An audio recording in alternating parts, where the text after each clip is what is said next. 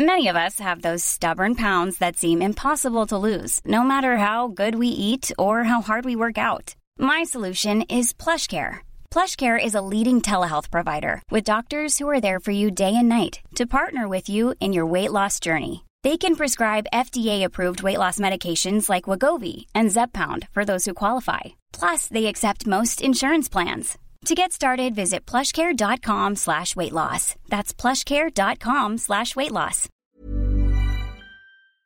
Bonjour, c'est Zoé de Louis. Ça fait maintenant deux ans que j'ai la chance de travailler pour Louis Média et que vous entendez ma voix sur vos podcasts préférés. Travailler pour quelque chose qui a du sens pour moi, c'est essentiel à mon épanouissement au quotidien.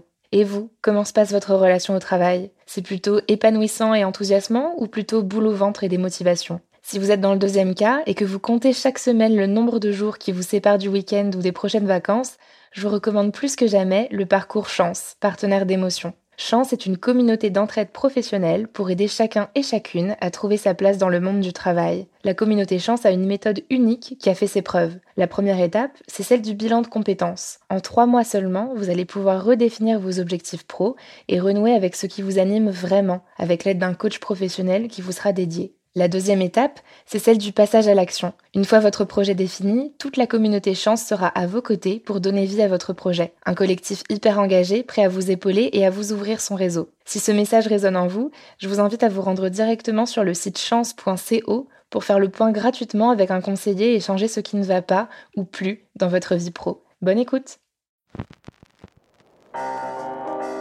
Ça ne vous paraît pas gênant de dépendre entièrement d'un homme Mais non, on m'apporte sa paye. Mais moi, je lui apporte autre chose. Il faut gagner de l'argent. C'est pas un but, mais c'est vraiment un moyen. Est-ce que vous avez envie d'être riche? Pourquoi? Je vois pas pourquoi j'aurais envie d'être riche. Quand j'y pense, mes parents ont toujours été attentifs au prix des choses. Ils m'ont appris la valeur de l'argent, celui qu'on gagne avec effort et qu'on dépense avec prudence. Ils m'ont payé des études pour que je puisse faire le job dont je rêvais et que je sois capable d'assurer mon indépendance financière.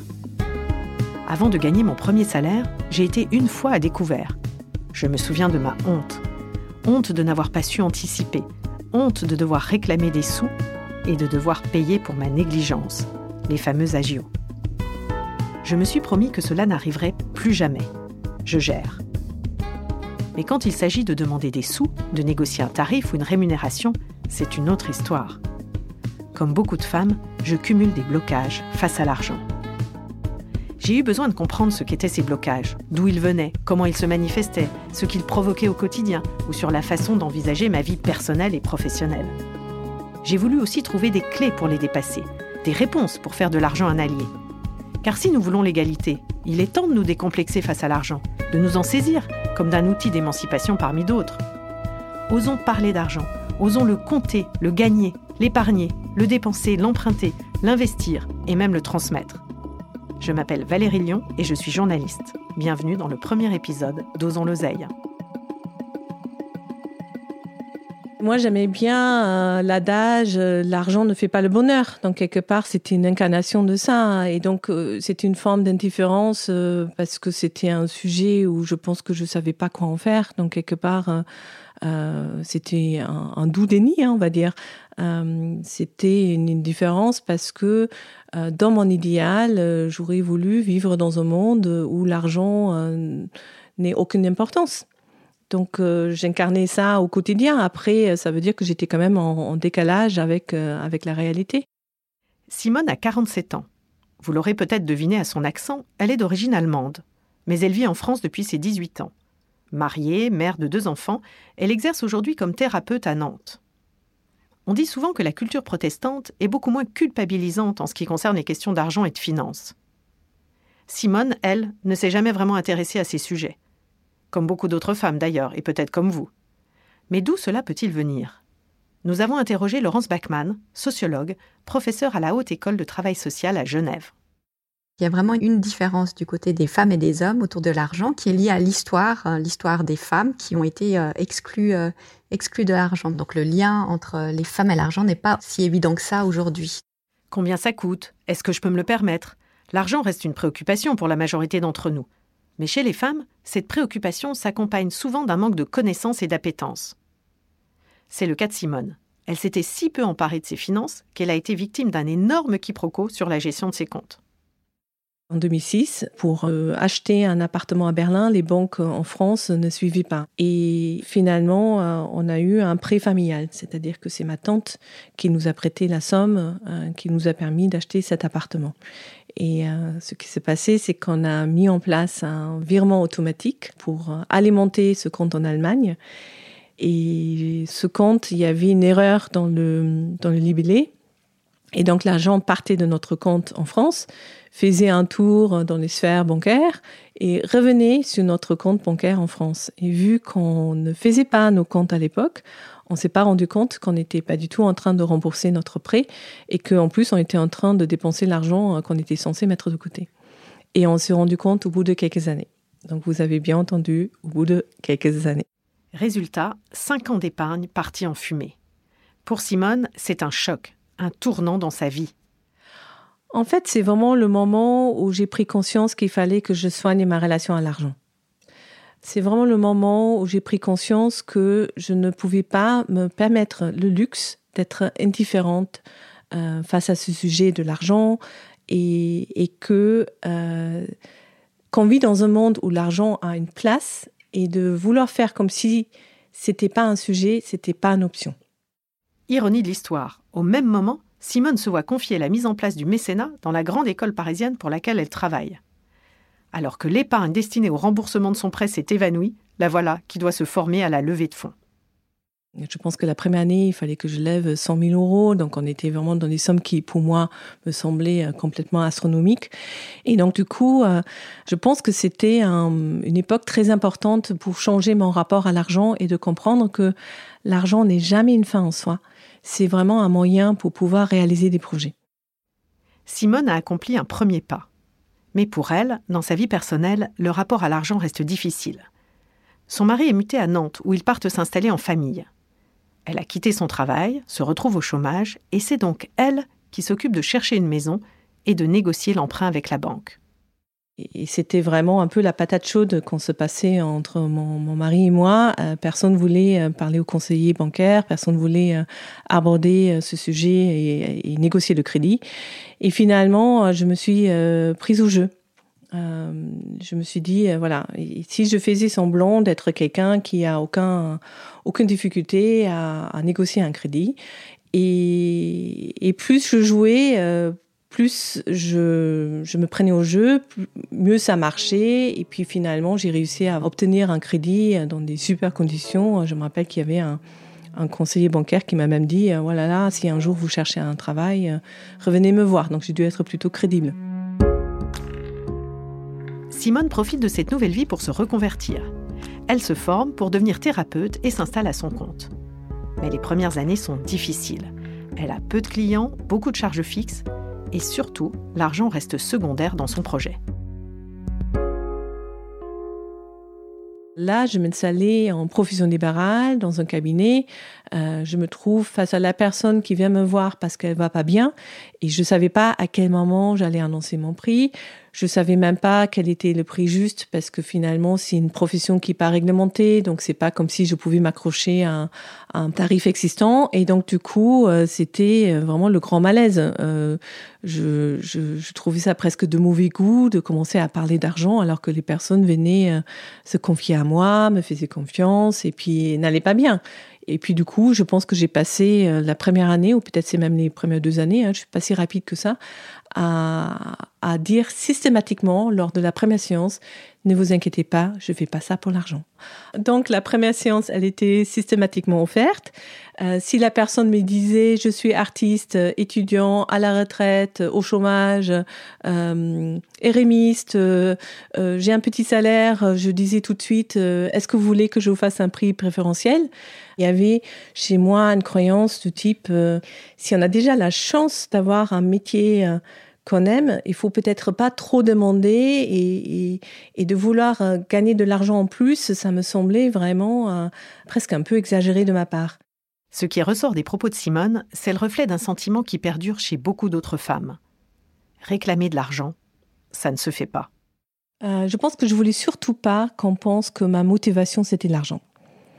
comme si euh, de faire quelque chose, et oui, on peut dire salir, hein, euh, euh, comme si le fait de prendre de l'argent allait effacer tout ce que j'avais donné de ma personne, de ma patience, de mon, écoute, de mon amour, de, comme si ça venait à effacer d'autres valeurs.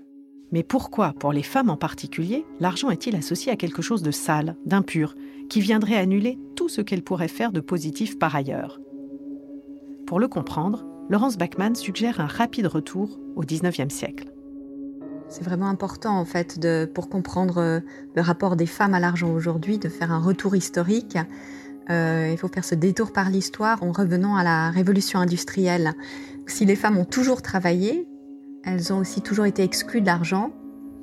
Et à l'émergence de l'industrialisation et donc du salariat, euh, il va y avoir une séparation qui s'impose entre le lieu de production marchande et d'économie domestique. Donc les hommes vont être alors associés au travail de production et les femmes au travail domestique et à la famille. À cette période-là se joue aussi toute la construction d'un imaginaire euh, de la famille qui va être un espace euh, en retrait de ce monde extérieur hostile, marqué par des liens euh, d'argent justement, une froideur, etc. Et la sphère familiale va être vraiment érigée en sphère d'amour, de liens d'interdépendance, de non-calcul, de gratuité, de dons, etc., auxquels les femmes vont être assignées. Donc cet imaginaire-là, qui est un imaginaire dans le sens que de fait la famille est marquée aussi par des liens d'argent, d'intérêt, mais qui va être défini comme une sphère désintéressée, cet imaginaire-là est encore très présent euh, aujourd'hui et marque le rapport des femmes et des hommes à, l'argent. Et ces images, nous les connaissons toutes. C'est la femme qui enfante, qui soigne et réconforte, qui cuisine et blanchit le linge. Une femme qui reste à la maison pendant que l'homme va gagner l'argent du foyer.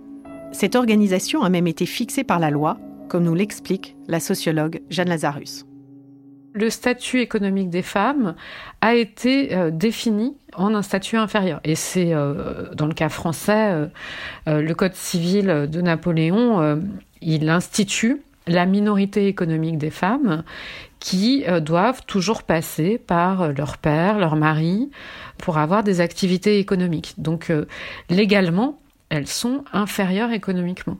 Et ça, c'est pas juste des questions culturelles, c'est pas juste des représentations, c'est-à-dire que c'est vraiment euh, écrit dans la loi.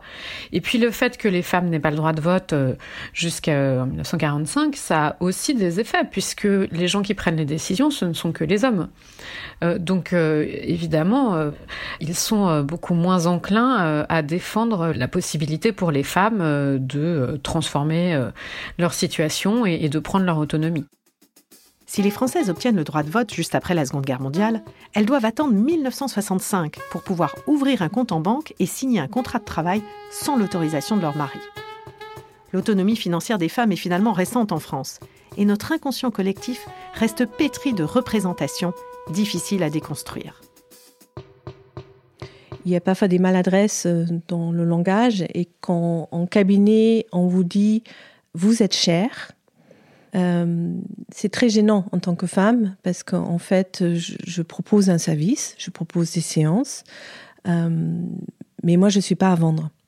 Et je pense que cette ambivalence euh, entre je veux pas me vendre et puis derrière toute l'histoire de la prostitution, il y, a quand même quelque chose où dans l'inconscient collectif et puis même au niveau personnel des femmes, il y a quelque chose autour de l'argent et la sexualité, l'argent et vendre son corps, euh, qui plane en fait. Il n'y a rien d'étonnant à ce que décrit Simone. Comme le rappelle Jeanne Lazarus, l'argent et le corps des femmes sont deux sujets intimement liés finalement, la question du travail des femmes, il est toujours un petit peu sous l'ombre de la prostitution. Une femme qui travaille, finalement, est-ce que c'est une femme qui est vraiment pure? Est-ce que c'est une femme qui n'a pas une trop grande liberté par rapport à son mari? Est-ce que c'est une femme qui ne risque pas de rencontrer d'autres hommes euh, au cours de ses journées euh, sans être sous le regard de son mari? Donc c'est à la fois la pureté au sens de la pureté du bien qui est, qui est une femme, une épouse. Et puis c'est aussi euh, le, fait que cette femme, on attend qu'elle joue un rôle et, qu'elle soit aussi, qu'elle appartienne à une cellule familiale. Et euh, est-ce que ça, elle, va bien vouloir le jouer si elle euh, est trop indépendante économiquement? I'm Sandra, and I'm just the professional your small business was looking for. But you didn't hire me because you didn't use LinkedIn jobs. LinkedIn has professionals you can't find anywhere else, including those who aren't actively looking for a new job, but might be open to the perfect role, like me. In a given month, over 70% of LinkedIn users don't visit other leading job sites. So if you're not looking on LinkedIn, you'll miss out on great candidates like Sandra. Start hiring professionals like a professional. Post your free job on linkedin.com/people today.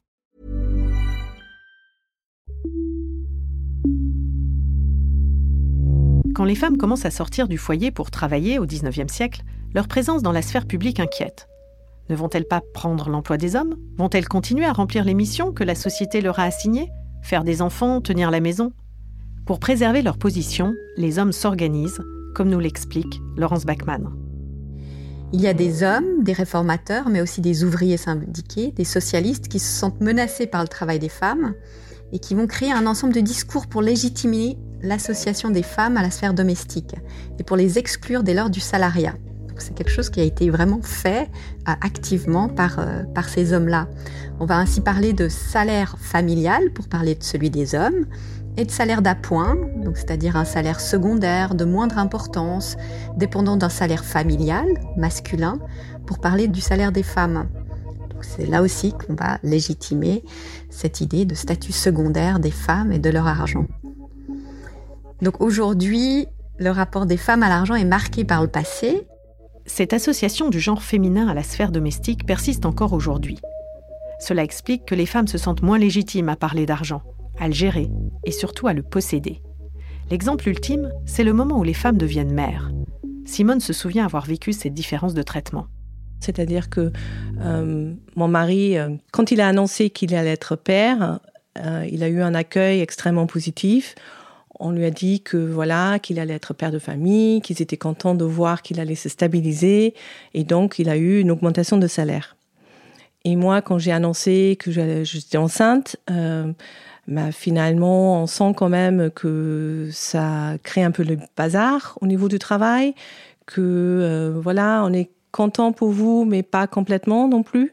Et puis, quand je suis revenue de mon congé maternité, euh, j'ai très vite eu un entretien où on m'a informé que j'allais pas avoir d'augmentation de salaire et je n'allais pas avoir de formation puisque j'avais été absente pour un congé maternité.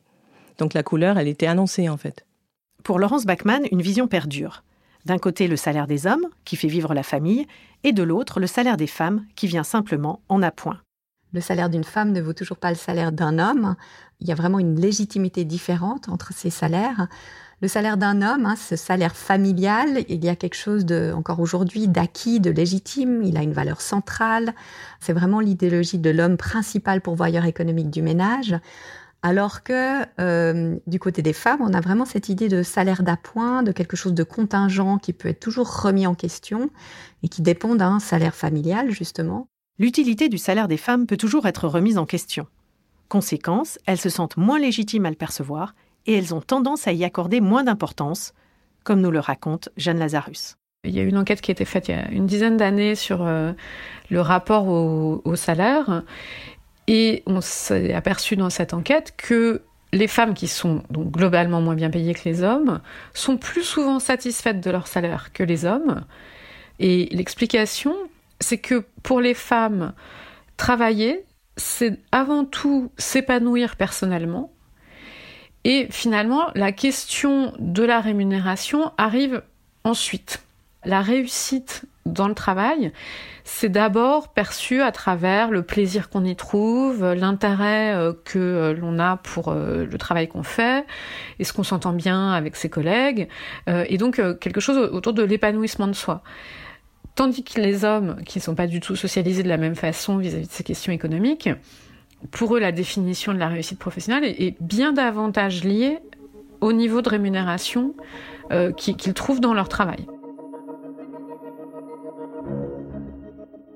Je dis aujourd'hui, euh, avec le recul, que mon mari m'a subventionné euh, mon travail de thérapeute pendant les deux premières années. Il a été extrêmement patient avec moi. Euh, et en même temps, je voyais que c'était pas confortable pour lui parce que tout d'un coup, il avait la, une responsabilité accrue quand même par rapport aux, charges, par rapport au, crédit, par rapport au foyer en fait. Je me suis dit que ça pouvait pas continuer comme ça quand je commençais à sérieusement envisager de chercher un deuxième travail, un travail alimentaire pour pouvoir euh, avoir des revenus euh, plus importants tout en continuant la thérapie, c'est-à-dire d'avoir vraiment cette dichotomie entre d'une part un métier passion que je faisais vraiment avec beaucoup de cœur et d'autre part de me dire hein, je vais gagner l'argent ailleurs. Et là, je me suis dit, c'est pas vivable en fait, ça fait pas sens. Ce moment-là, c'est un déclic. Simone s'inscrit à une formation qui propose de décomplexer son rapport à l'argent. Cela va bousculer toutes ses croyances et l'aider à prendre conscience des mécanismes qui l'ont jusque-là entravé. Elle décide de donner une vraie place à l'argent dans sa vie. C'est à partir de ce moment-là où j'ai changé énormément de choses euh, dans ma façon de travailler, euh, dans ma propre pratique de tarification, dans la place que je voulais bien accorder à l'argent dans ma vie. Dans mon rapport à l'argent aujourd'hui, je peux faire mes comptes, je peux aussi remplir la déclaration d'impôt, je peux aller rencontrer euh, ma conseillère bancaire euh, sans être mal à l'aise, je peux poser des questions. Si je comprends pas, je peux reposer des questions et je peux m'intéresser en prenant ce sujet à bras le corps. Donc quelque part, ça me donne une liberté parce que je, comprends en fait, je comprends le mécanisme.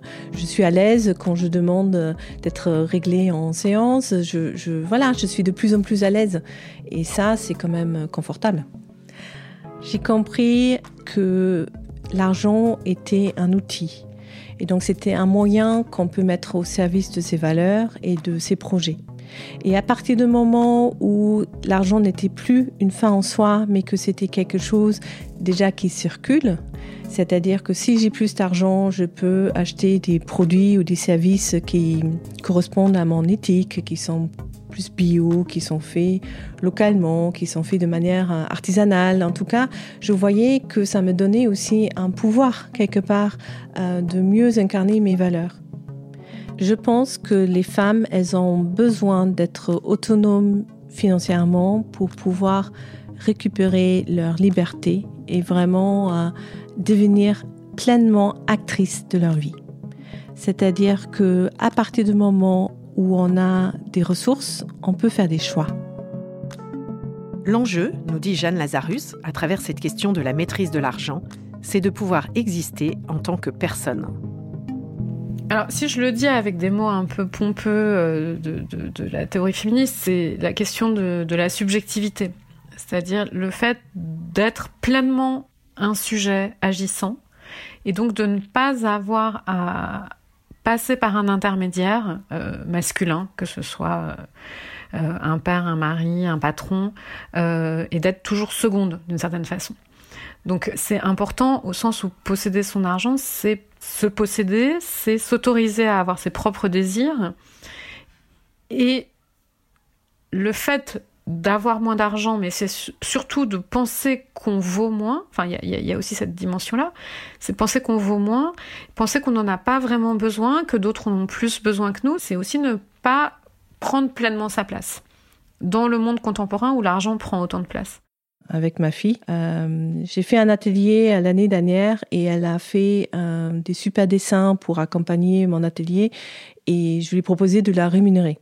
Alors j'aurais pu euh, ne pas le faire parce qu'elle elle avait 13 ans à l'époque, mais c'était vraiment pour le geste, pour qu'elle puisse commencer à accepter que oui, elle aime bien faire des dessins, mais ça peut aussi être un métier, un métier qui est rémunéré. J'ai toujours trouvé ça bizarre que finalement, euh, euh, on a l'habitude d'entendre les garçons ou même des filles hein, demander d'être euh, rémunérés parce que il ou elle nettoie la voiture ou passe la tondeuse, pourquoi on ne peut pas gagner un peu d'argent en faisant un gâteau ou en faisant des choses qu'on a l'habitude de faire gracieusement? Parce que finalement, les femmes, elles font beaucoup de choses gratuitement. Elles sont habituées euh, à, prendre soin des autres gratuitement. Et donc, du coup, euh, ça commence très tôt, en fait. Euh, pourquoi on ne touche pas d'argent quand on passe l'aspirateur et on devrait avoir une petite pièce quand on tend le gazon? Aujourd'hui, Simone accompagne les femmes qui travaillent à leur compte pour les aider à établir une relation saine avec l'argent, arrêter de se brader et savoir se vendre à sa juste valeur. De son côté, elle est maintenant beaucoup plus apaisée. Elle ne se sent plus coupable de vouloir vivre décemment de son métier de thérapeute. Elle a réussi à fixer des tarifs à la hauteur du service qu'elle propose et elle confie même accueillir l'abondance avec joie. Justement, dans le prochain épisode, il sera question de notre valeur au travail. Comment l'estimer, comment la faire reconnaître et surtout comment la transformer en espèce sonnante et trébuchante. Entre Céline qui a peur de négocier son salaire en entretien d'embauche et Florence qui a passé 35 ans dans la même entreprise avant d'oser demander une augmentation, on comprend que réclamer de l'argent est loin d'être une évidence pour nous. Je suis Valérie Lyon, journaliste chez Bayard Presse, et vous venez d'écouter le premier épisode d'Osons l'oseille, un podcast de Vive, la newsletter qui chaque semaine explore la relation des femmes à l'argent et à l'économie. Osons l'oseille est produit par Louis Créative, l'agence de contenu audio de Louis Média. Camille Maestracci a participé à l'écriture et à la production de cet épisode. La musique a été composée par Jérôme Petit qui assure également la réalisation et le mix de cette série. Agathe Welcome est la chargée de production d'Ozon Loseille. Nathalie Rousseau lui donne un écho sur les réseaux sociaux. Ce podcast a également vu le jour grâce au soutien de nos partenaires, Disons Demain, L'Oréal et Orange, engagés à nos côtés au développement du média Vive. Si cet épisode vous a plu, n'hésitez pas à laisser des étoiles et des commentaires et à vous abonner à notre newsletter Vive sur vivesmedia.fr. À très vite pour notre deuxième épisode Osons gagner de l'argent.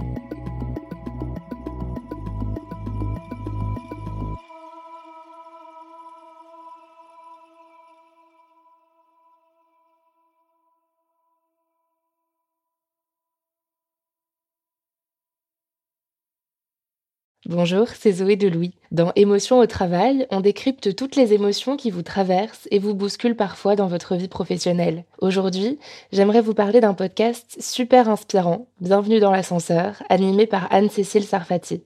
Dans chaque épisode, elle reçoit des personnes au profil varié, médecins, responsables commerciaux, chefs d'entreprise, qui ont su gravir l'ascenseur social. Parti de rien, il et elle partagent leur parcours, leurs rêves, leurs doutes, leurs émotions dans lesquelles vous vous reconnaîtrez sûrement, et donnent des conseils pour oser monter dans l'ascenseur social quand on n'y croit pas pour soi-même. Alors allez découvrir ces belles histoires de réussite en écoutant Bienvenue dans l'ascenseur, disponible sur toutes les plateformes. Merci à Bienvenue dans l'ascenseur pour leur soutien et bonne écoute. Imagine the softest sheets you've ever felt. Now imagine them getting even softer over time. That's what you'll feel with Bowl and Branch's organic cotton sheets. In a recent customer survey, 96% replied that Bowl and Branch sheets get softer with every wash. Start getting your best night's sleep in these sheets that get softer and softer for years to come. Try their sheets with a 30-night guarantee. Plus, get 15% off your first order at bowlandbranch.com. Code BUTTERY. Exclusions apply. See site for details.